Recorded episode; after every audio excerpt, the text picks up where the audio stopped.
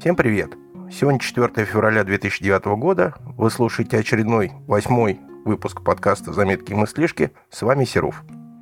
Главным событием прошедшей недели стала моя поездка в город Киев. В принципе, до Киева ехать на машине приблизительно столько же, сколько и на поезде. Около 11 часов. Но наличие автомобиля дает большую мобильность и возможность посетить большее количество достопримечательностей. В принципе, в большинстве своем дорога до Киева неплохая. Есть, правда, некоторые участки, но они достаточно непродолжительные. Первые серьезные приключения начались на границе, когда мы застряли на таможенном терминале где-то на 4 часа из-за того, что мой товарищ, с которым мы ехали, забыл выложить дома свой травматический пистолет.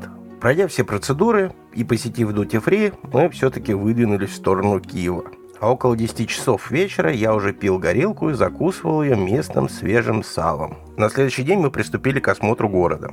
Рассказывать о всех достопримечательностях этого города, я думаю, что займет очень много времени, так что я буду краток. За два дня пребывания в Киеве удалось увидеть, конечно, не все, но многое. Удалось посетить Киево-Печорскую лавру, посетить знаменитый Андреевский спуск, погулять по старому городу, по Крещатику, побывать на площади независимости – Одну из достопримечательностей я хотел бы упомянуть отдельно. Это небольшая выставка под открытым небом под названием «Киев в миниатюре».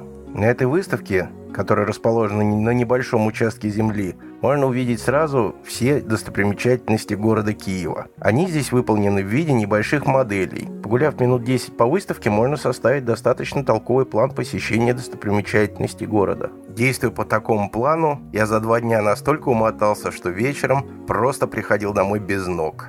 Правда, все эти старания не прошли даром, и удалось заснять порядка полутора часов видео.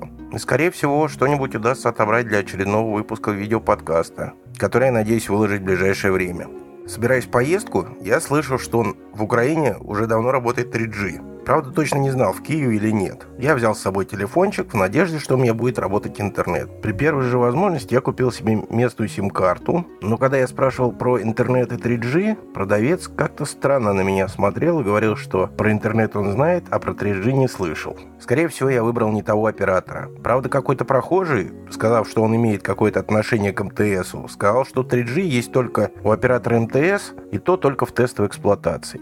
Как автолюбитель я заметил, что водители в Киеве более уважительно относятся друг к другу, ну, по крайней мере, в большинстве своем. Да и вообще местные жители мне показались достаточно доброжелательными. Хотя пару раз приходилось слышать фразу типа «О, кацапы понаехали». Но я как-то не сильно обращал на это внимание. Удалось посетить несколько заведений с местной кухней, которых борщ, вареники и хренобуха выше всяких похвал. На Андреевском спуске посетил место, где снимался известный фильм «С двумя зайцами». Сейчас там установлен памятник героям этого фильма. Подводя итог, я хочу сказать, что город мне очень понравился. И я наверняка еще раз туда приеду. После возвращения из поездки мне удалось протестировать новый функционал программы iPhoto из пакета iLife, а точнее говоря, его геотегинг я добавил в библиотеку iPhoto все фотографии, которые были сняты мною на iPhone. И программа точно показала, где были сделаны эти снимки. Удобная фишечка, доложу я вам. А в завершении выпуска я скажу, что в Москве очень сильно похолодало. В этом есть свой плюс и свой минус. Минус в том, что у меня замерзла задняя дверь и теперь она не открывается. А плюс в том, что на дорогах стало меньше пробок из-за того, что некоторые машины такие морозы не заводятся.